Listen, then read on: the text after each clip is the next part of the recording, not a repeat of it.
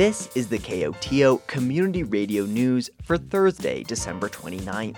I'm Gavin McGough. In today's headlines, Wilkinson Library wraps up 2022, finding belonging through social justice parenting, poetry to ring in a new year, and a mountain weather forecast. If you've so much as stepped foot in Telluride, chances are you've checked out the library. Hulking over West Pacific Avenue, it's host to not only shelves of books, but dozens of community events, capacious armchairs, and many a friendly face. KOTO sat down with the library director, Sarah Landeryou, and manager of public services, Jill Wilson, to talk about the library's year in review. Wilson begins by revealing the most checked out item of 2022. A lot of people like fiction, um, and the top book this year. It was checked out 108 times. It was Lessons in Chemistry um, by Bonnie Garmus, and I actually read this book and really enjoyed it as well. And yeah, It's a great book for everybody to read, your mother to read, your daughter to read, your nieces to read. Yeah. It's a very woman powered, woman centric book. So yeah, that was one of the top fiction titles. Um, one of the top non-fic was Breath by James Nestor, which actually didn't come out this year. Um, basically, this whole book is about how we have been breathing incorrectly and the right way to breathe. Um, and everybody that has read this book uh, really enjoys it. So I think one of the more fun parts of this though is the music. We still have CDs. yeah, So one of the one of the top circulating CDs was they still make these. Now that's what I call music. And this is number 80.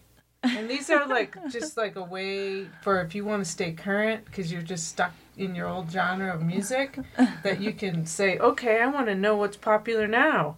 So this one's got like Dua Lipa and Maroon 5 and Post Malone.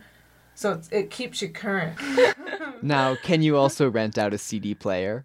Yes, you can actually. Yeah, good question. a DVD player as well Yeah. because um, yeah, you know as we all know most of the uh, laptops and TVs don't have a way to play a disc anymore so yeah you can check that out at the library um, which kind of goes into our unusual items um, we we got some some stats of, it was no surprise that our top unusual item for checkout was a hotspot um, there's a lot of people in this area that don't have access to good internet, so that those got checked out a lot, as well as the snowshoes and the bikes. Yeah. So, in terms of special items, how, eh, you know, as compared to a traditional like fiction book, how many, what are the numbers like? How much more are those going out the door?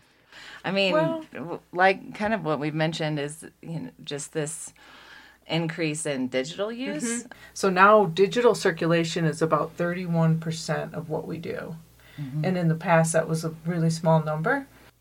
And when you have a book that uh, you're you're just thinking, oh my gosh, it's flying off the mm-hmm. shelves. We can't, you know, keep up with the wait list. What do you do? Do you try to buy more? Do you um, try to find a similar thrill? You know, what what's the strategy? Mm-hmm. We, we do try to buy multiple copies and, and we monitor the, the hold lists. I just feel like that lessons in chemistry is literally everybody's book club mm-hmm. book right now. It's got a lot to talk Yeah. about in there. Yeah. Yeah, but Yeah. you know, so that one has a, a very mm-hmm. long wait list um, right now at the library. But we do have some some of the other ones are like the Lincoln Highway by Amor Towles or the It Girl by Ruth Ware for more of the thriller whodunit. Um, the Midnight Library by Matt Haig was one of my very favorites from from 2022. Um, and all of those are actually on the shelf at the library right now. So those just came in behind, just behind Lessons in Chemistry in our top five checked out uh, fiction books from 2022. And those are actually on the shelf. So if you don't want to wait and wait around for Lessons in Chemistry, there's some other. We always have a good suggestion. Um, and if I do want to wait for lessons in chemistry, how long will it be? We don't know. It depends on how quickly the people ahead of you read the book. yeah. So if you know anybody that has it checked out, just tell them to hurry up. Do you have any um, other hopes or themes for 2023 upcoming? We're always kind of looking at ways to get out into the community. Is um, but we have something new coming down the pipeline that many people might not have heard of yet. Of yet but we're we're gonna have a Holds pickup locker in Lawson um, at the interchange lot, and then also a drop box there too. So then you know our Lawson community members they don't want to drive all the way into town, it's very far. but they have the, they have the access right there. Yeah. I do kind of want to mention one more thing. Um, we're actually starting Spanish classes, um, and they're already full. I mean, there was an overwhelming response. It was something we'd been um, we'd heard from the community members a lot. Uh, a request for programming, so we listened. We partnered with Bright Futures. Um, look for that in 2023. While this conversation barely scratches the surface, a full picture of library offerings is available at TellurideLibrary.org. There, you can also sign up for a monthly email to stay in touch with Wilkinson updates. As we move from one year to the next, many individuals and families turn their sights to resolutions and ways to grow and develop in the coming one. Earlier this year, KOTO's Julia Caulfield spoke with Tracy Baxley, author of the book Social Justice Parenting How to Raise Compassionate, Anti Racist, Justice Minded Kids in an Unjust World, about her book and her work raising children in a complex world. This story was originally broadcast in May 2022. Tracy Baxley believes parenting is a form of activism. The way we show up for our kids in our house, the values that we teach, the things that we say to our kids, the way that we um, model things for our kids, is teaching our kids how to show up in the world. And so we have to be intentional and purposeful in, in the way that we're doing that. If we are trying to kind of raise kids who are socially engaged uh, and who are actively compassionate and kind to people outside of our homes. Baxley is a mother, author, professor, and consultant on issues surrounding diversity, equity, and inclusion. Baxley says she's been drawn to social justice work for years, looking for ways to find belonging in, at times, difficult spaces. She says while the word social justice has become politicized, to her it's about that sense of belonging. Social justice to me is just um, wanting everybody to live their full potential life, right? That everybody has all of their basic needs and met and having the same opportunities. And I think if we look at it from the lens of just this idea of humanity, right? Giving everybody the best of what we have to offer and making sure everybody has those opportunities to have it. Um, it, it, has nothing to do with our, our political leanings, right? It's just about being a human, looking out for all humans. And that's the way I approach the idea of social justice parenting. It's not about politics at all. It's just about us seeing the humanness in, in each other and really you know taking ownership of what our responsibility is for for one another and that connection that we all have she notes social justice parenting doesn't need to be reserved specifically for those who have children but highlights the relationship between parent and child sets an example for how young people exist in the world while discussing race and racism may feel like a challenge for some, Baxley encourages families to lean in to the uncomfortable. I think being uncomfortable is a really good space, right? Because it means you're aware, it means you're doing some reflection. It's it means to me that you have the capacity and the willingness to grow. In the journey of activism, in the journey of being socially engaged, we are going to say the wrong things right? It's it's how we learn and grow. We are going to make mistakes. Um, i think about when i'm showing up uh, for people in other communities where i know i have privilege like the lgbtq community i say and do things that are not appropriate all the time. But um, that's how i learn that's how i grow and i don't think people are going to be as negative about the mistakes as you think, right? Because I think we're all in a place in our country right now or in the world where we want to see people asking the questions. We want to see people are, are growing and trying to learn about um, different narratives. She adds modeling messing up is a good thing. It also shows them that you are not perfect and that you're not expecting them to be perfect and that this is us growing together as a family. So I think kids learn life lessons when they see us stumble and they see us um, not having all the answers. And Baxley says to start talking about social justice work now. I really feel like it's never too early. When they're three, when they're five, you don't have to tell them everything, but you really do want to allow their natural curiosities to lead conversations. We don't want to shut that down when they're asking questions that make us feel uncomfortable. Because when we are raising kids through our own fear, our own anxieties, right? That is what our kids learn in the world. We want to raise our kids um, supporting them leaning into their own curiosities. And so those hard questions are going to come up. For parents looking to start those conversations but feeling a little uncomfortable, Baxley notes there are several ways to dive in while buying yourself some time. You acknowledge their curious question, like, you know, what a great question. What a great curious question. Um, I'm so glad you thought about something so, you know, such hard, so such a hard question, or things that are going on around the world. I see you're really listening and paying attention, right? So acknowledging that the question they're asking is a really great, curious question. She also encourages families to dive into the conversation together. The other thing that you can say is, you know what? I don't have the answer to that right now. I, mom really needs to think about that because I'm not sure. Um, so then that buys you more time too to write to kind of figure things out. And the other thing you can say is, you know what? That's a great question. Let's figure that out together. And then you go about your life or your day really learning from with your kids, you know, looking it up, researching it, reading about it, talking about it, and growing about it together. And you can even say to your kids, you know what? When I was little, I didn't have these conversations with grandma and grandpa. It was something that people didn't talk about. And I'm so glad you're asking that question because I think the more we're talking about it, the more we learn about each other and then the ways that we can see how we're responsible and helping. The bottom line, Baxley says, is to take action. Doing nothing is probably the worst way to do it, right? That is really important that we are always being reflective and intentional about making steps toward um, teaching our kids about others and teaching our kids to honor and celebrate people's differences and people's lived experiences. So in, in, in your own journey, no matter how small those steps are, you know, keep making steps to, to, to have this open dialogue um, with your children um, and the people around you.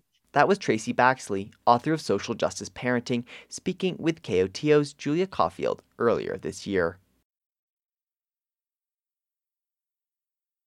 Perhaps in the grand scheme of things, a year is an arbitrary unit of time. But for some, the year's end marks an opportunity for reflection and celebration. San Miguel County's poet laureate Joanna Spindler takes the opportunity of the new year to share some poetic words of reflection on time and how we measure it, and methods natural, celestial, and entirely human. Starting a new year by the Gregorian calendar has never made much sense to me. Solstice, yes, and the natural celebration of lengthening days it brings. But not the arbitrary January 1st, this observance decreed by mad old Caesar, bowing to the also mad god Janus, the two faced, who looks forward and backwards at the same time. I love that. But give me Rosh Hashanah, the Jewish New Year that comes in the fall, when the year is winding to an autumnal close and all of earth is going to rest, and harvest is palpable. Or Nowruz, the Persian New Year, beginning on the vernal equinox, just as spring is birthing something truly new. Time is arbitrary, and so is our relationship to it, and all of our minutes and months and decades and New Year's, all the same. I just hope that we can remember that. So here's a little poem that I wrote lately. It's called Genesis. Stars fell coldly through the sky when you were born, beautiful but senseless to the wisdom you would bring and fathomage into a planet rife with conflict and yet still full of dreamers. As an infant, you would sleep with one eye open, ready no one taught you how to read the faces of the multitude around you. You sprang, human literate, straight from Zeus's head, and you knew music like a language. No one has wound your inner compass. You have done that by yourself. been guided, autotelic, self complete unto this day. Do not doubt your lodestones. They are yours alone.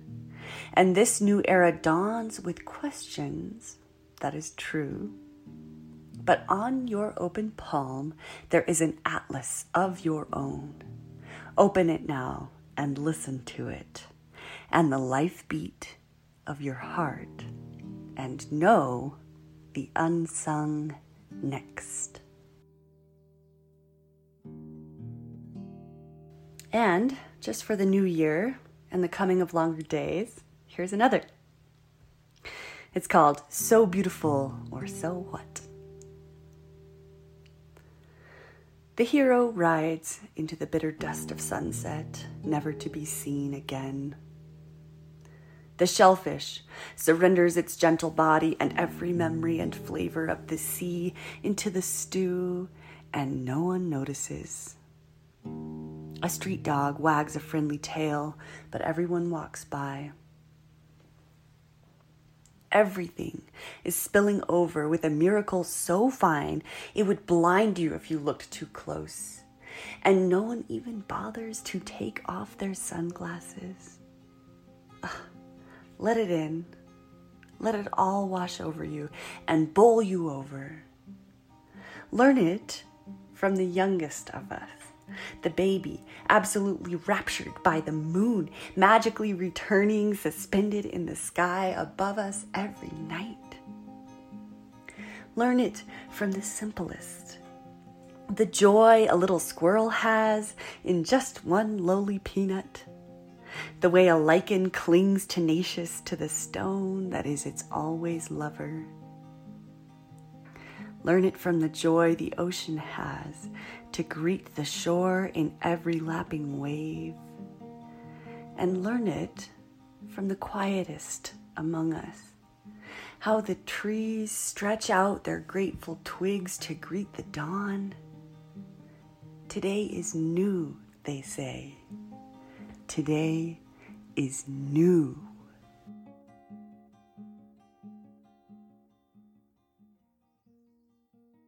That was San Miguel County's Poet Laureate Joanna Spindler sharing work for the new year. Some good news for winter recreators this week as the Ouray Ranger District has signed a final approval for a network of cross country ski trails on the Uncompahgre Plateau. The roughly nine mile trail network is located off the Dave Wood Road between Ridgway and Norwood and is about a 50 minute drive from each community. The Grand Mesa Gunnison and Uncompahgre National Forest hosts a trail network on their land, and the trails are maintained by the Uncompahgre Nordic Trail Association. Signage and maps have been recently installed, and a ribbon cutting ceremony is planned and open to the public for January 6. The ceremony is at 5:30 p.m., and afterwards the trails will be open for a moonlight ski. Up-to-date information can be found on the Uncompahgre Nordic Trails Association Facebook page. Got the post holiday blues? Clearing that tree out of your house could help you move on. The San Miguel County Christmas Tree Recycling Station is up and running at the church camp parking lot on the intersection of Ilium and Sunshine Mesa Roads. The county asks that you remove all lights and decorations and bring no debris or trash except your bare tree. The site closes down on January 31st. Registration is now open for providers who want to participate in the state's free universal preschool program. The state funded program launches next fall. All licensed preschool providers can participate. To start the registration process, contact your local coordinating organization. That's found on the Department of Early Childhood website. 250 providers have already registered, but there are over 12,000 positions open family enrollment for free preschool begins on January 17th. The State Joint Budget Committee continues to review next year's spending plan. As KOTO's Lucas Brady Woods reports, Governor Jared Polis is asking for almost 25% more money than he did at the beginning of his first term. Governor Polis sent his budget proposal to the committee last month. It asked for more than $42 billion in spending, including more than $16 billion from Colorado's general fund. If that's approved, the state's budget will have grown by more than $8 billion since Polis took office. The increase is based partly on Colorado's strong economic outlook heading into 2023. But economists warn that inflation, a potential recession, and decreasing federal funding could pose challenges. The budget will also have to cover more than 1,000 new state employees. One new agency, the Department of Early Childhood, needs 200 new employees next year. The legislature will vote on the final budget package in March or April. I'm Lucas Brady Woods at the state capitol. The question repair it or replace it. When a home appliance, a mobile phone, or another piece of technology stops working, we might not know how to fix it ourselves, so we throw it out and buy a new one. But there's a growing number of do it yourself organizations and advocates that are helping demystify repair work and reduce the amount of fixable stuff that gets thrown away. For Rocky Mountain Community Radio, KGNU's Sam Fuqua reports. Okay, so I got these tiny little screws here. A couple months ago, my 2014 MacBook Air, a laptop made by Apple, started running out of power really fast and displaying a message reading, Replace battery now. A local Mac repair shop said it would cost $150 for them to install a new battery and get rid of the old one. I found a company online called iFixit for $100, they sold me a new battery and a couple of special little tools to open the laptop. And I live in Boulder County, so I was able to take the old battery to the county's hazardous materials collection facility and get rid of it for free. I had to wait a few days for the battery and the tools to arrive by mail from iFixit, but I would have also had to wait for the local shop to do the work. It took me about 15 minutes to install, and I saved 50 bucks. That's awesome. We hear that kind of story all the time. Elizabeth Chamberlain is Director of Sustainability at iFixit, the company that sold me the battery replacement kit. In addition to selling parts and tools, the California based business offers thousands of free repair guides for everything from tractors to toasters. Many of the guides are translated in up to 12 languages. She says battery replacement is one of the most common consumer concerns batteries are consumables. They will go bad in basically every consumer electronic device they're used in. But most of those things aren't built to make it as easy as it should be to do that kind of replacement. And I think manufacturers have a vested interest in keeping that information locked away so that you are going to the Apple store and using their authorized repair center to do it. Apple says that by keeping battery replacement in house, they are trying to protect consumers. And there have been some documented cases of combustion from rechargeable lithium ion batteries. That's the kind used in computers, phones, and other devices.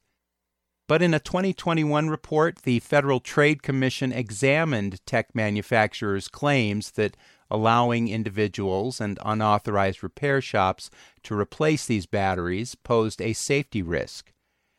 The FTC found no evidence to support that claim, as long as the person replacing the battery takes simple safety precautions. And I apparently lucked out with my MacBook battery being so easy to remove. In some computers and cell phones, the batteries are glued in place, making removal much more difficult. But whether you replace the battery yourself or pay someone else to do it, there's a crucial third option that you did not choose throwing your device away. The Environmental Protection Agency says electronics waste is the fastest growing segment of the U.S. waste stream. Danny Katz heads COPIRG, the Colorado Public Interest Research Group, a consumer advocacy nonprofit. Increasingly, things are designed in a way that we can't repair or fix them and we're fo- forced to throw them away and buy new stuff which is a ripoff for consumers and it's also just bad for our planet COPIRG and its parent organization USPIRG are part of a broad coalition of consumer and environmental groups, independent repair organizations, and individual do it yourselfers who promote legislation called Right to Repair. Katz explains. The idea of right to repair is that you should have the ability to fix your stuff. Unfortunately, more and more the stuff we buy has these digital components to it. So even if you had the screwdriver that you need to unscrew the piece, and even if you could figure out how to fix what's broken, you don't have access to the software to be able to tell the computer it's fixed. And so oftentimes it still doesn't work. Earlier this year, COPIRG worked with the disability community to pass state legislation making it easier for wheelchair users to replace batteries and repair their chairs. Wheelchair manufacturers fought that bill. Danny Katz.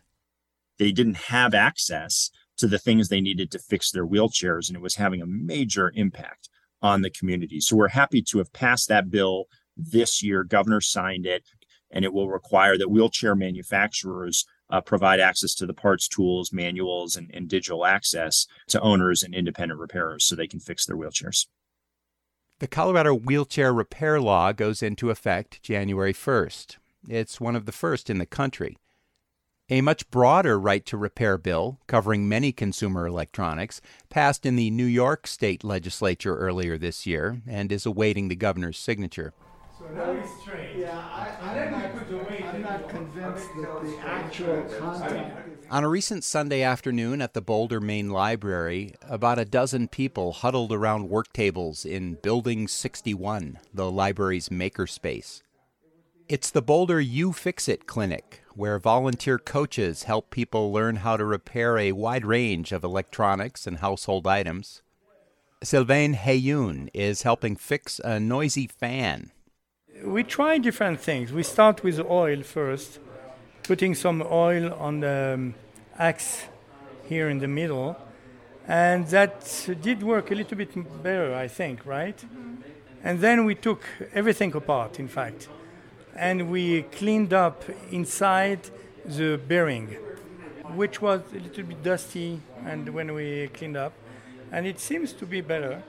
The retired engineer says he enjoys volunteering at the clinics and helping people be more confident about trying their own repairs. It's fun and uh, that empower the people who are not doesn't have much knowledge to open and to figure out and don't trash that.